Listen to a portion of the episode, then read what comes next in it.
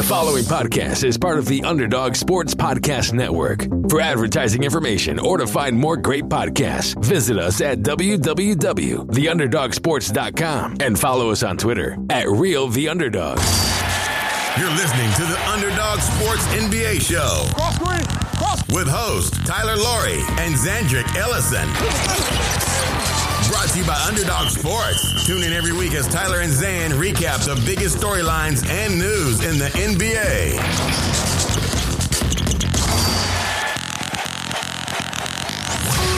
Welcome to episode 159 of the Underdog Sports NBA show. I am Tyler Laurie, and I'm joined as always by my co-host out in LA, Zandrick Ellison. Zan, how are you today? I'm doing well. I'm happy you're here.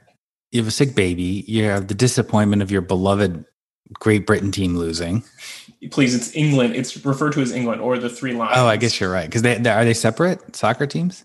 I don't know. Great Britain is the same thing, right? They just don't. No, because Great Britain's like the Greater Britain. I think you know, including No, Scotland and stuff, right? Right, there's Scotland, Ireland, Wales, and England. Those four Yeah, teams so on that those- stupid island. But they, I, do they all play the same soccer team? I really don't know. No, no, those are all four different. Those are four different soccer teams. Okay, so the, yeah, that's why it'd be England and not Great Britain. Okay, we learn something new every day, um, and we learned something new about uh, Giannis. He's pretty good. Yeah, I can't believe the guy is healthy. It's like insane to watch. So okay, it's it's Monday. We're recording after the Bucks 120 to 100 game three win on Sunday night. And I think there are a lot of things to take away from the series. Uh, I, I will say, and this is a little bit surprising, uh, I have checked bovadasportsbook.com today, and the Suns are still minus 250 to win the series. And I don't necessarily think that's a bad thing. Obviously, the Suns are up 2 1. It's easier to win two games than it is three games. But I, I thought, Zan, that we would probably see a little bit of overcorrection after Sunday night's win because the Bucks won so handily. Mhm. And and I, I thought, you know, Mike Budenholzer, everyone's favorite like playoff punching bag, actually made some some pretty good defensive adjustments that seem like they could definitely carry over. Yeah. And well, I agree. And um, because last time we did a podcast, the finals hadn't started yet. Correct. And we thought Giannis would miss two games. So at least, you know, and so the idea that he was back and playing well Games two and three, he scored 83 points and had 25 rebounds. and playing better than he did against Brooklyn, you know, it's like he could, insane. It's like crazy. you would think he would be able to have done this against Brooklyn. I'm not sure why he didn't. Um, but I think it was a matchup thing. And I think, you know, like I'm no coaching guru like you, but like it was clear in that first game, like they were just like had the wrong strategy. Bro, I'm talking about Milwaukee. You know, it's like Yeah. they're they were just getting roasted, like they're big guys Yeah. by these guards. And then playing Giannis more as a small ball five really works. And, and He- if anything, just keeping him like active and around the rim and They're he hasn't always- seemingly lost anything. they're always so slow to do that and and I and, and and I'm not even saying this year without DiVincenzo like it makes it a little harder to do it without Dante but Bud is like for some reason just doesn't like to do it and they do need Brook Lopez he, he's got to make shots that you know he's an above average three point shooter they do need those guys on the floor like Bobby Portis though you don't always need him but like in game 3 when Ayton was like off the floor, like Bud was almost like, let's go super giant and just destroy the rim. And like, and they played Ayton or they played Portis and Brook and Giannis, like two of the three at all times, pretty much. And that's something we did not really expect to Right. see. Well, and, and and it- Although we kind of saw the the idea, like if Phoenix has a weakness, and they really don't, you know, like they're. I mean, si- size team. and size and rebounding is like very clearly a right, weakness. of like theirs. that's what I mean, like the depth of it too. Like you can play Ayton, but then after that, you know, yeah. Dario Jalen Saric, Smith, the rookie's not ready. Sarge is hurt. he tore his ACL in game one. Like that's a tough beat for them. It's hard for them to play Frank Kaminsky. Like he's not terrible in small stretches, but like in small stretches against Giannis, he's pretty awful. Yeah, it's not ideal for him. And then like they just don't have like Jae Crowder's a little small. I mean, like um, yeah. There, there were a couple clips on Sunday night that you could see like Jae Crowder like just battling his ass off and it just didn't matter. Like Giannis would just tip the ball in the air, like Bobby Portis would get a hand on it and they would just keep it alive. And it's it's going to be interesting to me to see what Phoenix decides to do because I didn't really think that this offensive game plan was all that different than game two. Like Giannis had a big game. Middleton shot well in the first half, Jrue shot well in the second half, but really like their offensive rebounding numbers were about the same, their second chance numbers were the same, points in the paint were pretty close. I thought what made the biggest difference is, and, and I'm surprised you didn't open the show like patting yourself on the back, but they literally were like, "Hey, PJ Tucker, like you're never guarding Devin Booker. Like you just you're not going to do it." Yeah. That was one of the biggest things. They, they started picking up ball handlers, you know, just over just before half court, like about three quarter court, and then you know they put Tucker on Chris Paul. They put Tucker a little bit more on Jae Crowder on Mikal Bridges, and they had Jrue guard Devin Booker, and then they played Connaughton, you know, when they needed two guards in the game, and so I thought that was the biggest difference because it limited really it limited the chances the Suns had to get to the rim, but it also really limited their corner threes, which was something that they did not do well in game two. All right, the stat I, I'm misquoting the stats I don't have in front of me, but it was like they gave up like 22 corner threes in game two, and it went down to like three in the next. Yeah, they gave up three, and and I think you know obviously Devin Booker didn't play well, even against the best defender in the world. I would expect Booker to play better in game four than he played, and that might be Jrue. I don't know, but then he played in game three. But I, I think that like they now realize like there's a there is a very good blueprint moving forward for the Bucks to win. And I think that we saw in game 3 that the Suns cannot go zone. Like that that's what they're going to try to do because they're not very big, but like the Bucks just got a million duck-ins and like they they literally I, they, here, here's a stat for you, right? This is from Seth Partnow, and he, I don't know, it's not like his stat, but he just tweeted it. But Monty Williams complained after the game about free throws, right? And Giannis shot 17 as himself, and the Bucks shot 16. Phoenix the entire night attempted 16 shots in the restricted area, and Giannis himself attempted 12. Like, yeah, I mean it, that that was a kind of I love Monty Williams, but that was a lame ass excuse, especially because they got a favorable whistle. Yeah. The, the, the, refereeing had no bearing on this game. I know no. people were like all about. Scott well, even Foster if it did, stuff, like Scott Foster, like you lost by twenty. I mean, yeah, it, it wasn't it wasn't even that close, honestly. Right. Like it. it well, you know what I thought was a key to your point earlier about PJ Tucker, like the first game and second game, like it was just so clear, like what um, the Suns were doing. Like, let's say Chris Paul had the ball, it's like they could literally just like walk the ball up, decide like who they wanted him to be guarded by, get like a pick and a switch, and then just like work over whoever that was, whether it was Brook Lopez or you know when they went small, Pat Connaughton or whatever. And I think like the thing I was really impressed with in the series, aside from Giannis, like Jrue Holiday, like works hard yeah. for 24 seconds. And like it bothers Chris Paul and um this is size and his like tenacity. And to the point of like he'll even guard him like, you know, full court almost just to like take yeah. extra seconds off. And it like li- limits their ability to like do those slow switches and like one on one play, you know? Like jrue's been really good. And you could see um Chris Paul like it reminded me like Chris Paul like he just acts differently when jrue Holiday's on him and he's yeah, like fighting to stay on him. Like he, tough, he's much more deferential. And they, I mean, I don't know exactly. It'd be interesting. I could, I could probably text somebody that has second spectrum access, but I'd, I'd be interested to see how much time jrue spent specifically on Devin Booker in Game Three, because obviously that seems like a small adjustment. But like you said, like the Bucks were like picking up Chris Paul, Booker, Cam Payne like as early as they possibly could. And and and you kind of mentioned this via text recently, and we haven't really delved into it because like the Bucks just have a short rotation, but they always look like you said the books just look exhausted, right? So now we're going into this stretch of the series where there's two nights off in between each game, and like that's a huge advantage for Milwaukee because they yeah. really have. I've kind of made this joke several different times, but like they really have like seven guys, and you just kind of count like Portis, Jeff Teague, and uh, Bryn Forbes is like 0.33 people, and whoever's playing well sort of just plays as that next role. And so, like, having extra days off allows them to really just kind of, you know, if you got to play Giannis 48 minutes, you have to play Khris Middleton 48 minutes, like, you can do it with with an extra day off. If you have just one day off and a travel day, like, that's it's not good enough. And I think that the finals is, I think the structure of the finals really favors the Bucks because you can tell that they they really kind of amped up their aggressiveness. And you don't typically yeah. see teams do that in playoff series because it's it's hard to sustain. Well, and um, you know, usually you can beat them, but like the Suns, like their their role players are not like ball handlers, really, right? So no, like yeah, not almost not at all, right? Like right. Bridges and Crowder and those guys, like you don't want them to have the ball. It's really they have three guys who handle it for them. Yes, yeah, so they really need Paul and Booker to handle it, and the so pressuring Paul you know, he's like famously like amazing at avoiding turnovers. Six turnovers in game two, four turnovers in game three. And he's still shooting well. He's still playing well. But I'm saying like he reminds me a little bit of um he's such like a basketball, I guess, genius. Do you want to call him that? He is- he is that. smart basketball player. I would say that. it reminds me of LeBron that first series against San Antonio when like he- whenever Kawhi was on him, he would pass the ball, young Kawhi. And whenever anyone else was on him, he was attacking. And I think you see that with Chris Paul. It's like when Jrue Holiday's on him, he's more deferential. If anyone else is on them, he he's going to try to score. And I think it's um I think the Bucks just like fighting hard is really keeping Jrue not getting switched off as much, trying to fight through it is helpful. Yeah, they were almost. But that said, like I mean, they were too switchable in game one. I think is what Yes, your overall like- point like- is.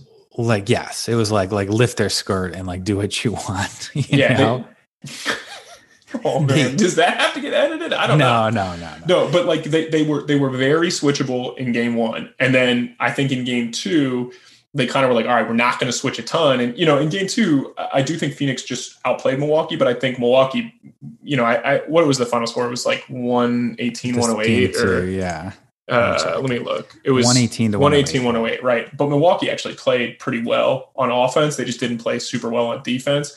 And I think they were they were too easily screenable in game two because they were kind of just like steadfast in their matchups. This is what we're going to do.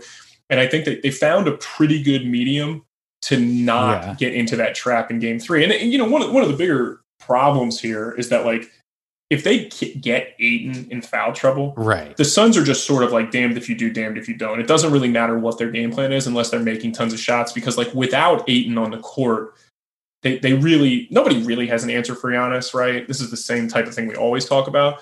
But like without Ayton on the court, like it's really hard to limit the Bucks because like Connaughton, Middleton, Tucker, Portis, Jrue, like those guys are all really good rebounders from their specific position. So it's not just Gian- really their only bad rebounders, Brook Lopez. But like um, but you know, you're right. Like, cause it's like, and then if you're a Suns fan, you'll be like, look, everything kind of went wrong. You know, like Ayton foul trouble, only played 24 minutes. Booker Did- shot three of 14. Did like, it this was really, not our game. did it really go terribly wrong though? Like the Ayton foul trouble for sure, but like Phoenix didn't really. I mean, Phoenix was still fourteen. Uh, hold on. Well, Phoenix, Jae Crowder hit six of their nine threes. Yeah, that's which tough. That's- that's- unusual. yeah, yeah. Okay, so they were nine of thirty-one from three. They still shot But you know, but you could say, hey, Jae Crowder hit six of seven, so that's not everything going wrong. That's probably not good. You don't want Jae Crowder to be like on the wrong end of like variance in a loss. like Jae Crowder? you you expect Jae Crowder like you hope Jae Crowder's hot in your wins. When when he's hot in your losses, you're like, damn it, like we might not see this again for like three or four games. and we I would love like. I if I was like a good statistician, we need Tal Bulger on this. It certainly feels like Jae Crowder is like the most hot and cold shooter in the league. like he's he'll- like he's either shooting eighty percent or ten percent. yeah, it's never he's going thirty three percent every time. Yeah, like I, look, don't at, know. I mean, like look, he went five one game for four, the next game five for nine, zero for five, then six for seven. It's just like mate, everyone's like that to a certain extent, but like the way it looks is very different. he's got to see the first one go in. Yeah, I, I think it's it's it's really interesting what Phoenix's adjustments will be for Wednesday night. I think is game four because obviously this is you know game four is really important, and if the Bucks win game four, then game five will be the most important game of all time. Like that's just kind of how it works. But if the Suns are to win game four. I think it, it it puts everybody on notice that like, hey, it, really did. It really was a situation of like everything going wrong for Phoenix. I, I don't necessarily agree with that, Zan, because I do think that there are some changes that Milwaukee made that I think it's, it's like weird, right? Like it, it seems like it takes Bud like a game or two to like really lock into like what the adjustments are. And I don't want to just blame him, his staff and, and their advanced Right. scouts and everything are, are certainly to blame too. But it's almost like in the regular season when you don't really get scouted for, like it's very easy to play your specific style and make just like slight tweaks, right? And and you lose games and it's okay. But it's like in the playoffs, like it takes Bud a minute to like figure out what other teams are doing because this is now like the third series in a row where we've seen him sort of make a very drastic adjustment in like game three or four that ends up being good, but at the same time, like Yeah, it's like Well, why what, why can't you make like this adjustment? And, and I'm sure game one of this series they weren't sure if Giannis was truly going to be 100. percent And if he's not 100, percent then the guy's just an animal. But like it just seems like they, they were able to get a, a layup or a dunk like almost whenever they wanted in game three. Even when Ayton was on the floor, they weren't. It, there wasn't much resistance. Yeah, and I wonder how Ayton's going to play now because you know that his foul trouble was a major storyline, a major Yeah. factor. I would I would love to go on Bovada and bet a million dollars that DeAndre Ayton finishes game four with like three fouls. Um, I but you know what? In Bud's defense, I think it's like he's slow to adjust, slow to adjust. Because like the guys that we love, this you know, Ty Lue, Monty William, like they have like a full cupboard. Like the Bucks are pretty thin right now. They Yeah. are running on fumes. I, Like I would agree with that. That the Bucks' propensity for adjustments or capability of adju- for adjustments is, is probably less than the Suns because like you can only play a certain way. And yeah, I, I also I wonder though, Zan. I wonder if like this is pretty existential. So you feel free to tell me if Wow. you do or don't want to get down this rabbit hole. But as the NBA has changed so much over the last few years, we've kind of always talked about how things ultimately are are, rel- are like cyclical, right? So like nobody posts up anymore. Like nobody really wants to shoot twos, but like Phoenix shoots a good amount of twos. Like they shoot a ton of mid range shots. They were the best mid range shooting team in the league in the regular season. Shot really well from the mid range, you know, in this series leading up to last night or Sunday night. But I, I honestly wonder if like Bud was a little bit worried to just be like, you know, we need to shoot threes, which is true. But like Milwaukee's not a great three point shooting team. But I wonder if he was like a little bit concerned about like his adjustment being like, you know what, we need to just go huge and just pound them inside. And he was kind of hesitant to do that because it's like, ah, it's not really what how teams play. We know analytically it's not the, the the best way to play. And I wonder if he was a little bit slower because of that. Because he figured like, you know, we still want to be shooting threes. We still want to be having like an optimal shot profile. And But I wonder if the to, there's something was to that. Like the, people have been saying that like the playoffs are a different animal and like the mid range, you know, unconventional now shots are more important. You, you've seen a little bit. Like Kawhi was playing really well. yeah, I mean, Chris, playing really I mean, well. Chris Paul is very useful in the playoffs because he, he makes Yeah, and, and. Booker, you're right. Like Booker does not shoot as many threes as people think. He shoots no, a lot of twos. Shoots a lot of twos.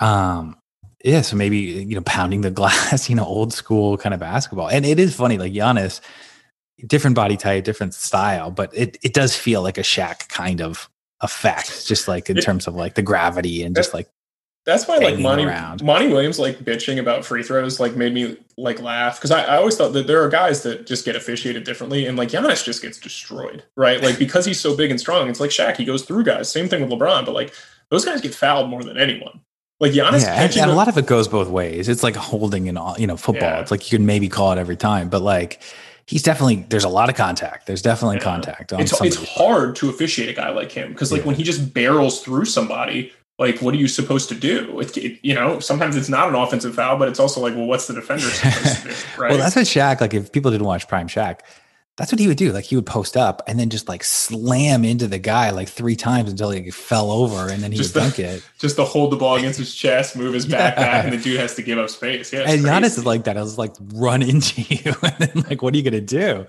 Um, like a freight train.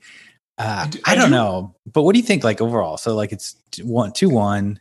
The Bucks are favored on Bovada by four right now. Four yeah, four four in game four, right? That's Yeah. right. That that feels about right. They- that they feels were- about right. But I were- think it I think it's a 50-50 game almost, really.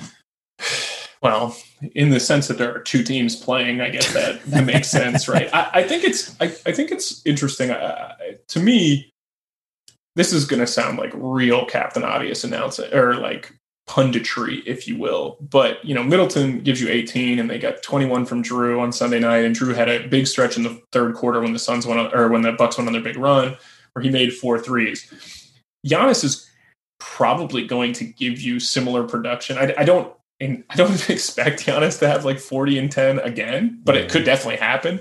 But I think like we can just pencil Giannis in for between like 30 and 40 and 10 plus rebounds for the rest of the series.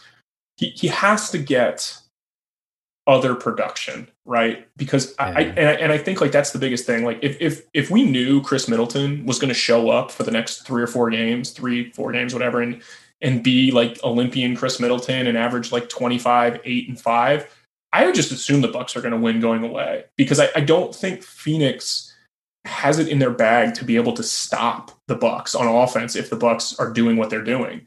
I think the biggest key is like what what shooters show up for Milwaukee and then for Phoenix like does their shooting continue to regress because like if they're not going to be 50 plus percent from the mid-range it's awful hard for them to get to the rim in this series so they really need to shoot it well and they are a very good shooting team but in but in reality, in Game Three, we we saw that regress a, a bit. Like they just and they can't really have I that. think you're right. I think it has to be has to be Middleton because I like Jrue Holiday. Obviously, talked about his defense. He's not like a great shooter. He's not even like above average shooter. He's like an average shooter. So like Khris Middleton's the guy who can get hot and score thirty. Yeah, night. and if you get that guy right, it, because your margin for error, like their margin for error on Wednesday was a lot because Giannis was spectacular and both Jrue and Middleton were quite good, and their other players were good.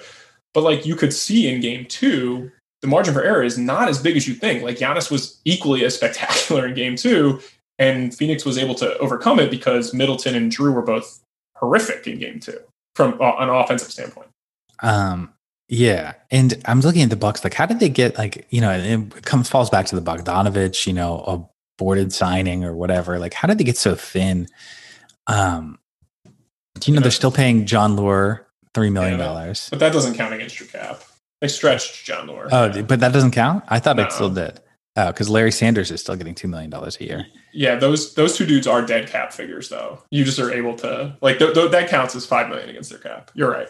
Okay, yeah, that's what I thought. Okay, so yeah, so that, that's five million, and they're they're going to pay Larry Sanders is going to get two million dollars next year from the Bucks. Yeah, Larry Sanders, another guy that like, he hasn't been uh, in the league since when? I don't know. It's been a while. If only if only the NBA had like normalized marijuana back when Larry Sanders was there, I think we we maybe see a different player. It's interesting too because you know we game three kind of showed that like Giannis's gravity of like diving to the rim really screws up teams like the Suns, and it, it, it's interesting when it's Giannis because everyone acknowledges how great he is because he's a fantastic finisher and his hands are really good and. But like the way that the Bucks sort of played with Giannis in Game Three was pretty similar to what we see from teams that have like hard screen dot, like you know Clint Capelas and like Rudy Gobert's of the world. They're just not as good as Giannis, right? And and they're not playing as teams teams that are small. Those guys just can't dominate you that way. But watching Giannis, you know, that's how they used to play with Larry Sanders actually, and and he, I think he would actually be a pretty okay player in the league, but. You know, he Yeah. had some other He stuff some- going on. I've heard he's actually a really nice guy in real life. Um, So have I, actually. So yeah, he played five games in 2016, 2017 for the Cavs, but his was it, last right? Yeah, his last like season with Milwaukee was 2014, 15. Yeah, and they gave him 26 what they give him. They gave him like four years, forty something million, I think. And Yeah, because like his third year, he averaged nine and nine with three blocks. Looked like a superstar on defense, and then Yeah. got paid. And then I, I think he's actually never mind. I can't say it, but like I know somebody who knows him, and and uh, he's not Yeah, super he- happy about the way he, he went out. Let's just yeah, correct. I, I I knew that as well. And Jon Leuer is another bad contract, but when you talk about like the Bucks being really thin, I think that the the issue with Dante is that like he makes less money and he's clearly not as good as Bogdanovich, but he also allows them to play a rotation that in theory is deep enough without Bogdanovich and keep Jrue there to keep their title window open a little bit longer. And I don't think they could do that if they had signed Bogdanovich. So I think in the long run, this is a little bit better because let's say they don't come back and beat the Suns, which I, I think, you know, the Bovada odds on that are, are pretty clear that not a lot of people think that that's going to happen. I think it gives them another shot when healthy to be able to just run it back again. And I don't think you could do that with Bogdanovich. So it, I think in the long run, it'll end up working out in their favor, even if we agree that Bogdanovich is better than Dante. And I don't even know that I think that, but I'm just saying. no. I, I think that's that's a fair point. point, and also, but it, either way, whether it's Dante or Bogdanovich, it's like clear like this. The Bucks could use another guy, right? Right now, at least. Like they need know. some. They need like a competent, you know, wing player. Like, what do you think the they? What do you think they do? Like that. That's kind of a bigger question, and, and maybe it's one for like our off season. You know, when we need content, but you know, I don't think the Bucks are like necessarily even in a position to like. I don't even know who's super helpful for them. You know, like Well, I think honestly, like I think if they lose, let's say they lose the series four two, um, I think they'll try again. I think they'll do a similar type of move to Bogdanovich, maybe package. You know, Portis is going to be has a player option, but you can maybe use him to sign a trade or something. I don't know how much he's going to get. Um, but yeah, but DiVincenzo is making five million. Bryn Forbes you could throw into a contract. I think they're going to try to find another guy who's just, but maybe not. I mean, you know, DiVincenzo is playing better. He's improving. So maybe they think they're comfortable with this Dante and just chalk it up to like he was hurt. Um, Dante's pretty did- good. You don't think so? Yeah. Like, I think he's okay. You know, I think he's fine. I think he's like an okay starter, but like he's probably like one of the five worst starting shooting guards. You which think he's is you know of- still he's- worth like ten million dollars a year. You wow, that's that's interesting. I, I see. I, I actually think that with DiVincenzo healthy, I don't, I don't know how much of a series this would be because No, I'm not saying that. Yeah, I mean it's helpful to have an extra starter for sure. like Um, we're agreeing that he's a starter quality player, right, that's what I'm saying, like a Yeah. low end starter. Okay, all right, that's fair. I, I can get on board with that. I mean, but it, it, it's interesting too because like the Bucks, you have to feel a little bit better for their future than you do for Phoenix because you know I, I think we know at this point that Chris Paul's not going to pick up his option. I, I think that you know he's going to want to sign something in the neighborhood of like three years, a hundred million, and I don't. It, it doesn't seem like Phoenix is going to pay you know. I, I, you know, I, you tell me not to, but I sometimes I'm on Reddit still, and there was you just look back on like not drafting Tyrese Halliburton, who would have been It's a big deal. It's a big great deal. combo guard, great error after whenever Chris Paul leaves.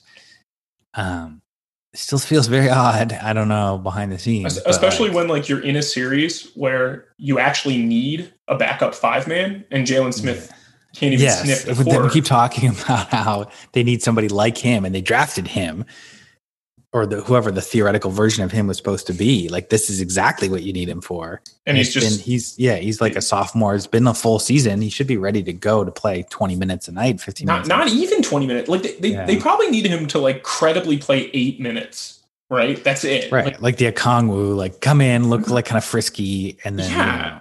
Like they, they, they couldn't play Kaminsky. I'm trying to see here, even well, with Kaminsky played thirteen, so I'm thinking of thirteen from Kaminsky. but that was with Ayton and no Yeah. Saric, right? And so obviously Yeah. we know at this point. I, I again, I, I feel very strongly that De- DeAndre Ayton will not be in foul trouble in Game Four. I, I, I just, you know, how coaches complain about officiating, and then the NBA is like, yeah, you know, let's make it a little bit Yeah. easier for you. I mean, I think it, the series actually favors the Bucks if the officiating becomes less ticky tack. Like if they let him get away with stuff, like any team that has PJ Tucker is going to be favored when uh, officials decide to swallow their whistle. But yeah, they, they really only, I mean, Ayton's going to play 40 minutes a night if he's not in foul trouble. So they, they really don't need that many minutes, but they need a backup five man. Like they were playing like Torrey Craig and Cam Johnson and Jae Crowder as like their front court. And like I, against, I mean, Middleton is taller than all of those guys, right? Like, yeah, yeah. So what? So what do you think? So going forward, Bucks still- are minus four for the next game. You you think that's fair? I might bet Phoenix plus one sixty to win. you're saying that Phoenix is plus 160 to win game four on Bovada. Yeah, I'm thinking looking ahead because we've talked about the matchups. Phoenix just looking forward. Game four, Phoenix is plus four, plus 160 to win money line. And I think I would look at both of those if I had to bet. Um, I think it, you made fun of me, but I think it is like a 50 50 game. Um, I, I think maybe Phoenix, Milwaukee should be slightly favored. But, and then the, uh, the, so tell me about game four. Where would you, if you had to bet, where would you go? I bet Milwaukee. I, I, I do think that the adjustments Milwaukee made are are definitely much more indicative of like a- strategy moving forward that I just don't know that Phoenix has a legitimate adjust, adjustment to.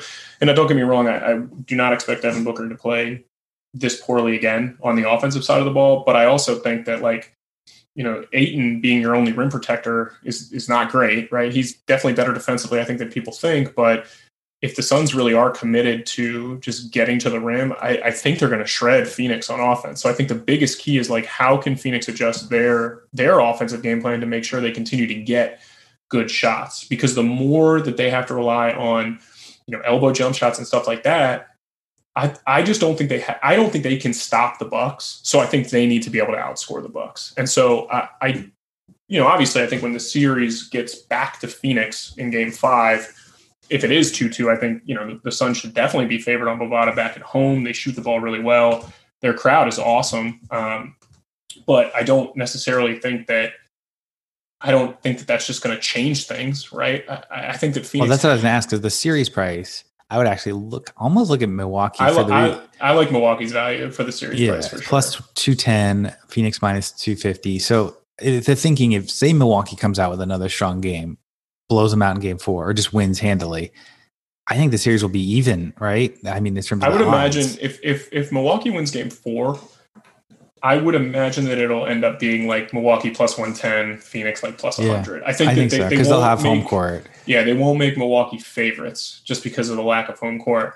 But again, go back into that like one day off thing until in between games six and seven. And I don't really get that. I don't really understand why it gets that long. But I just I, the real question I think is like if if let's say this goes seven and Phoenix wins, but Giannis averages like forty five and ten. Yeah. Like at some point, I, I I get that you know the losing team never has an MVP or it hasn't since like Jerry West or whatever. But like Giannis is so clearly the best player in this series. Like it's it's just not close. Like it's not close at all. And so yeah, I'm glad you mentioned that because I forgot that. I would say this: I'm an unconventional voter in that in the sense that I don't have a vote, but also like I think you're more in line with me. Like think outside the box. If Milwaukee lost the series 4-2 and it played out exactly, let's just repeat it, you know, the series exactly the same way, 2-1 becomes 4-2, I would vote Giannis for MVP right it'd, Be, it'd, like, be, it'd be awful hard to like, and, and again, he won't win. You know, it, it's less right. like when Iguodala won in like 14, 15, when LeBron was like very clearly the best player in the series. Like, it just doesn't work that way. But like, what Giannis is currently doing is is like amazing. Like when we watched Shaquille O'Neal do this, everyone was like, "Oh my god, this is incredible." When we watched LeBron do this, this is amazing. Like they have zero answer for Giannis. He he plays. Well, how about this? How about this conspiracy theory? Oh man, give I, it to me. I agree. Like I agree with you on the Giannis stuff.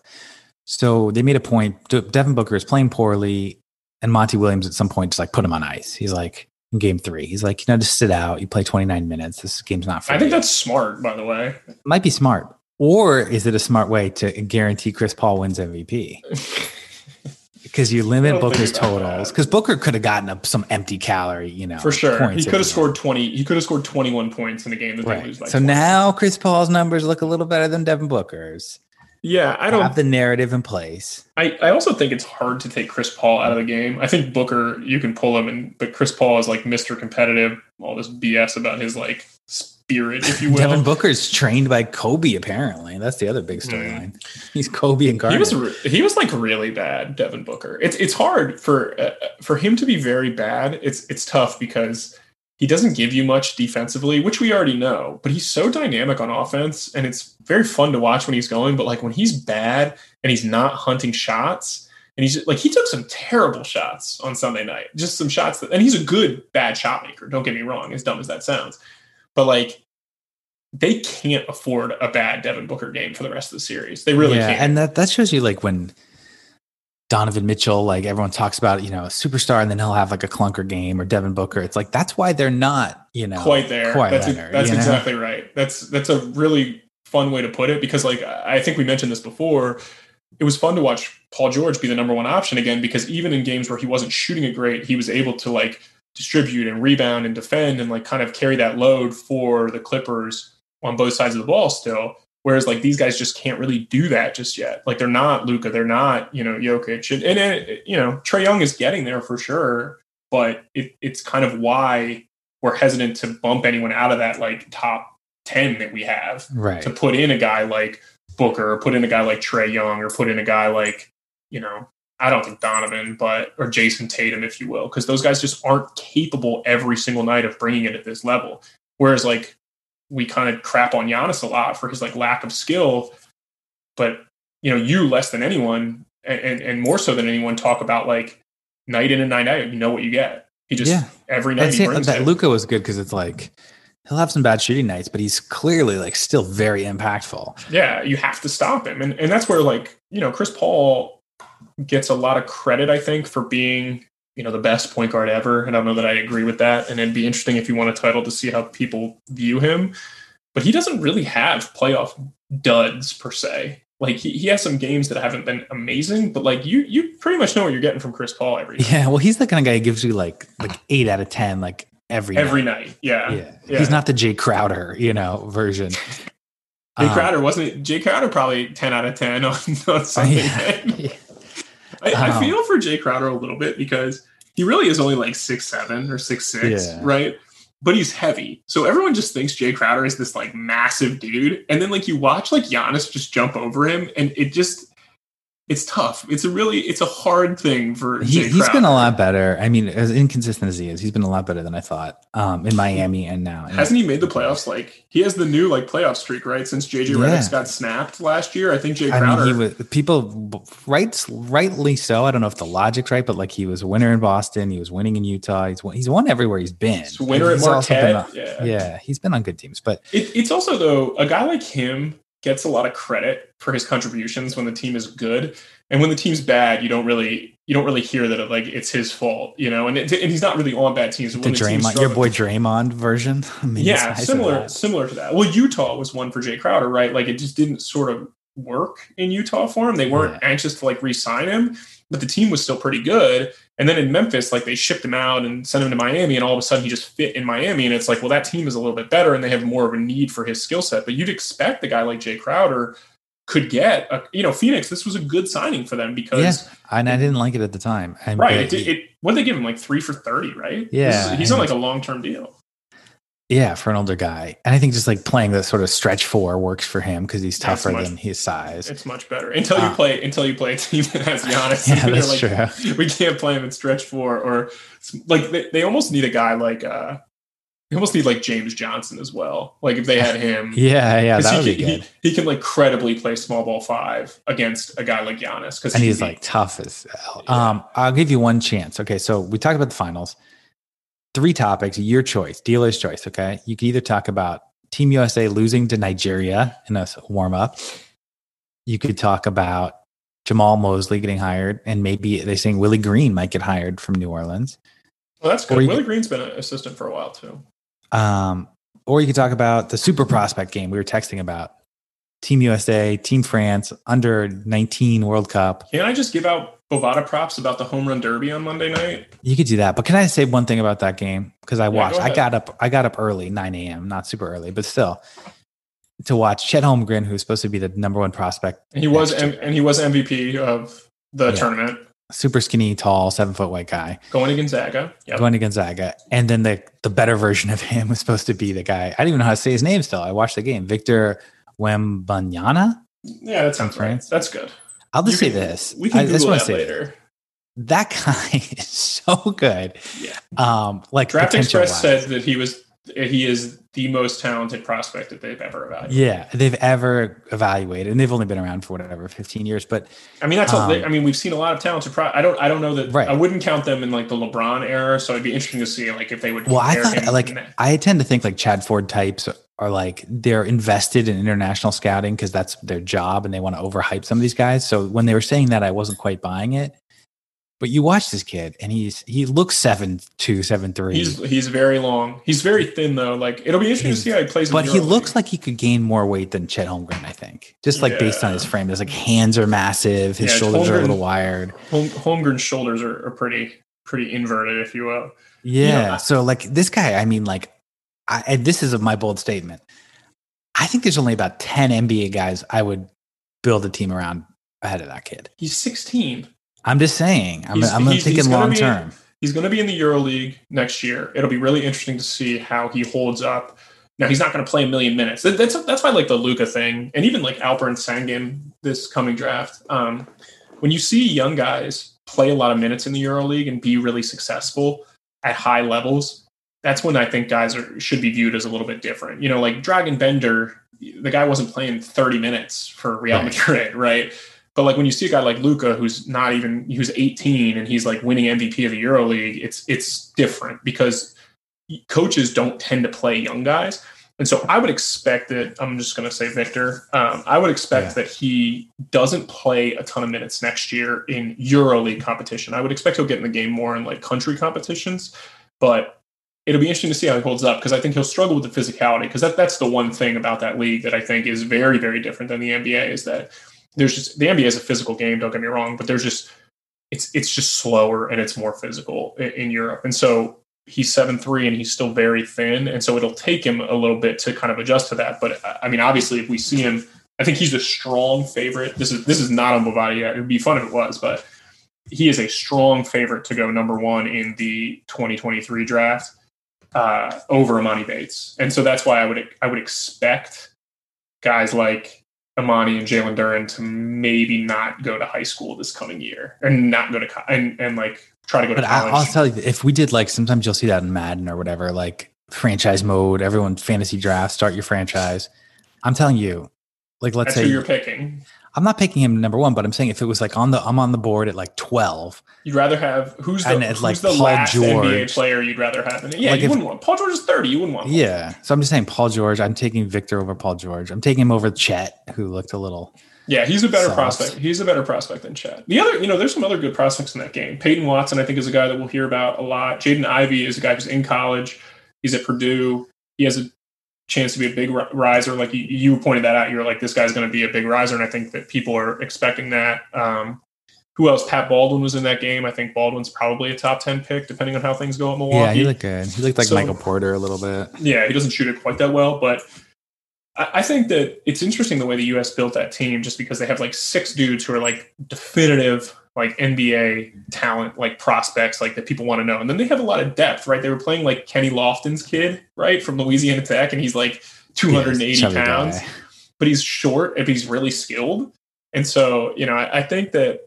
It's fun. It's fun that they got to see USA and France because you know Chet and Victor are considered the two best prospects in that tournament. I, I don't necessarily.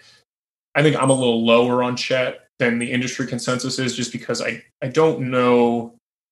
You know, if he's Porzingis, that's a really good player, and that's worthy of the number one pick in my opinion. But I don't. I just don't know how Chet scores. In the Yeah, NBA I think right for both of them, like that guy, even the kid Victor, I'm like, I don't know if he's going to be an MVP or whatever, but I know he's to block three shots a game. Yeah, I mean the rim protection is real with both those guys. Yeah, and I think Chet's the same way. Like he'll he'll put up numbers. I I agree. Like I don't know what his upside is offensively. I don't know. He's you, you know, know, he's a good shooter, but it, being a good shooter at game speed and, and not in AAU or not in high school is a lot different than we think. Like we we were promised that guys are great shooters, and then we watch them shoot, and it's like this is a thirty-one percent three-point shooter. You know, like, yeah.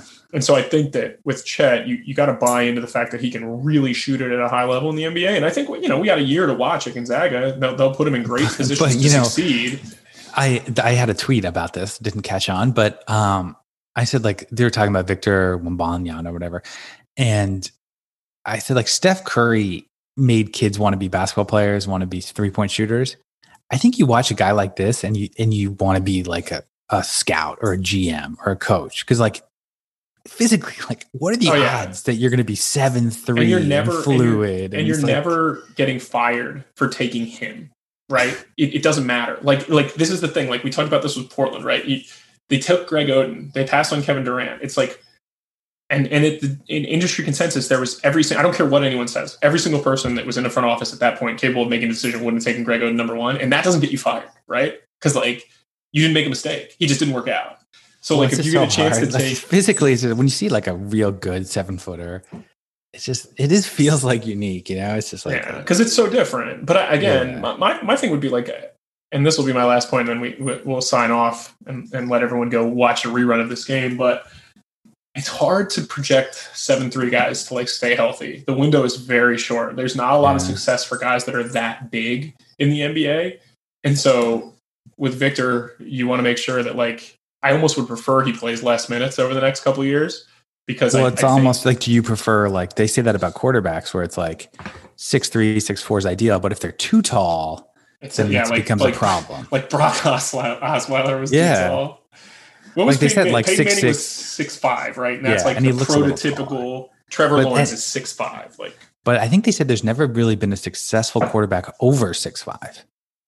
I don't even know. I can't even name other other than Brock Osweiler. Well, there's Brock Osweiler. There was um, they're all they all played for Denver. I don't know. yeah, John Elway. The taller you are, the Yeah. better. All right, that's it for us this week. Um, I was going to give some futures on the home run derby, but I realized it's Monday night, not Tuesday, so that doesn't do you guys any good. So that'll be it for us. Uh, he is Zan underscore Ellison on Twitter and Reddit. You can email the show Xander. Oh, boy. Oh, wait, Oh, actually, one- plug your article. Plug your article about Oh, Brook? Lopez. Oh, no, it's okay. I was just joking about whether Brook Lopez would be a Hall of Famer if you combined his stats with Robin Lopez. That, that article had the best comment about how that person would be 14 feet tall and be very hard to. I was kind of interesting, and that came from a discussion we had because it's like, how good is Brook Lopez historically? And he's not a Hall of Famer. Is he Hall of very good maybe Probably not. not. He's good though. Brook Lopez. But if you added a little Robin Lopez stats in there, he he turned out to be pretty good. Um, I want you to say this one thing on Bovada, which is not up yet, but it will be, I'm sure. Okay. Olympics. Do you think the you know U.S. just lost? They should be overwhelming favorites to win. But is there another? Do you have a sleeper team? That was I honestly haven't even. Honestly, I, I, can't even say that I've looked into what other rosters look like. I, I watched Canada not make it, but yeah. I don't know what team does Luka play for. Slovenia. Slovenia? Yeah. yeah. let's go with Slovenia. That's a nice sleeper team. I'll just pick the team with the best player, other than okay. the U.S. Uh, I do think the U.S. should be an overwhelming favorite. I don't think, but they did lose. Them losing to Nigeria, they're they're down. Coached by guys. Mike Brown, by the way. They've only played. They've had like a week to practice. They got dribble handoff to death. Like I think that they'll be fine. So it's probably uh, good for them, you know, and the documentary that they won't make, but the you know, it's the, sort of like the tune up, you know, humbling experience. All right. Zan underscore Ellison, Twitter and Reddit. Email the show, at gmail.com. And uh, as always, Zan, it's a pleasure. Take care. Thanks for listening to the Underdog Sports NBA show with your host, Tyler Laurie and Zandrick Ellison. Tune in next week for more NBA storylines and news.